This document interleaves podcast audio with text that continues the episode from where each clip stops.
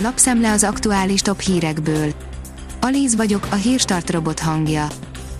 Ma december 22-e, Zénó névnapja van.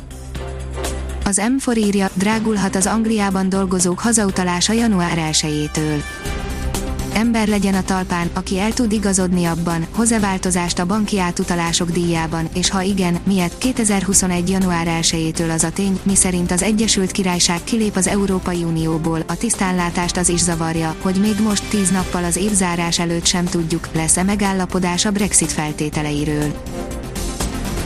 A Demokrata írja, Ludovic Orbánt megválasztották a képviselőház elnökévé. Orbán 179 voksal választották meg a képviselőház élére, míg ellenjelöltje Alfred Simoni szociáldemokrata képviselő 110 szavazatot kapott.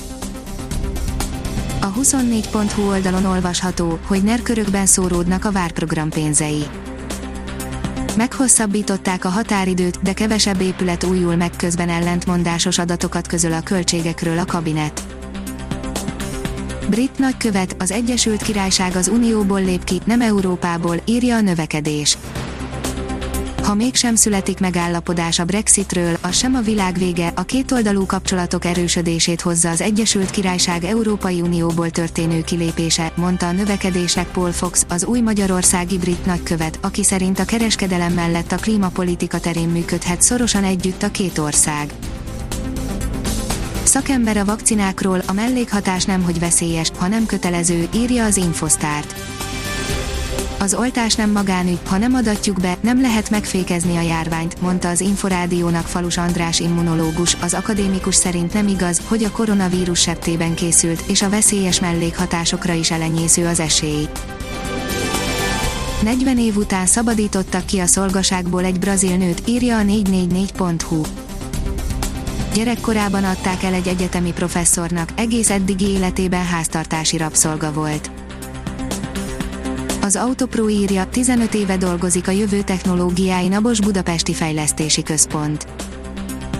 A cégcsoport második legnagyobb európai autóipari fejlesztési központjává nőtte ki magát a budapesti, ahol több mint ezer mérnök foglalkozik az autonóm járművek fejlesztésével. Budapesten már a legmagasabb 4-es és 5-ös szintű önvezető jármű funkciókat tesztelik a Bosch mérnökei. A propeller szerint GKI a tőkejövedelmek felét Budapesten és Pest megyében vallották be. A Nemzeti Adó és Vámhivatal 2019-es adatai szerint 304.830 magánszemély vallott be osztalékból, árfolyamnyereségből, tartós befektetésből és hasonlókból származó tőkejövedelmet. A tőkejövedelmek közel fele Budapesten 34% és Pest megyében 15% keletkezett, ismertette a GKI gazdaságkutató. A privát bankár írja, tőkét csökkentettek Széles Gábor reptéri cégében a Sármelléki repülőtér eszközei tulajdonló SGH Aviation ZRT törstőkéje 128,282 ezred millió forinttal csökken. A 168 óra online írja, felével esett vissza a Magyarországra érkezők száma.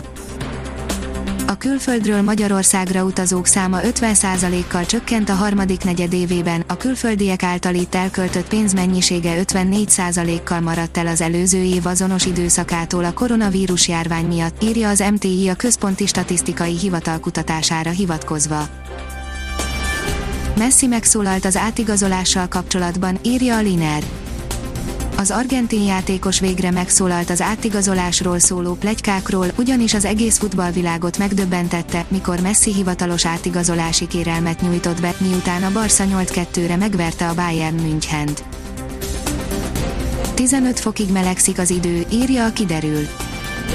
Délen lesz a legmelegebb hőmérsékleti hullám vasúton érezhetjük magunkat a következő napokban, a fordulópont pedig éppen szentestére esik, akár 10-12 fokkal is melegebb lehet a megszokottnál a hét közepén, majd jelentős lehűlés érkezik.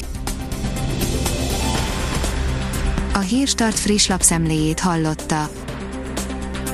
Ha még több hírt szeretne hallani, kérjük, látogassa meg a podcast.hírstart.hu oldalunkat, vagy keressen minket a Spotify csatornánkon az elhangzott hírek teljes terjedelemben elérhetőek weboldalunkon is. Ha weboldalunkon hallgat minket, az egyel korábbi adás lejátszása automatikusan elindul, beállíthatja, hogy az összes korábbi adás, vagy csak az aktuális tematika hírei következzenek. Köszönjük, hogy minket hallgatott!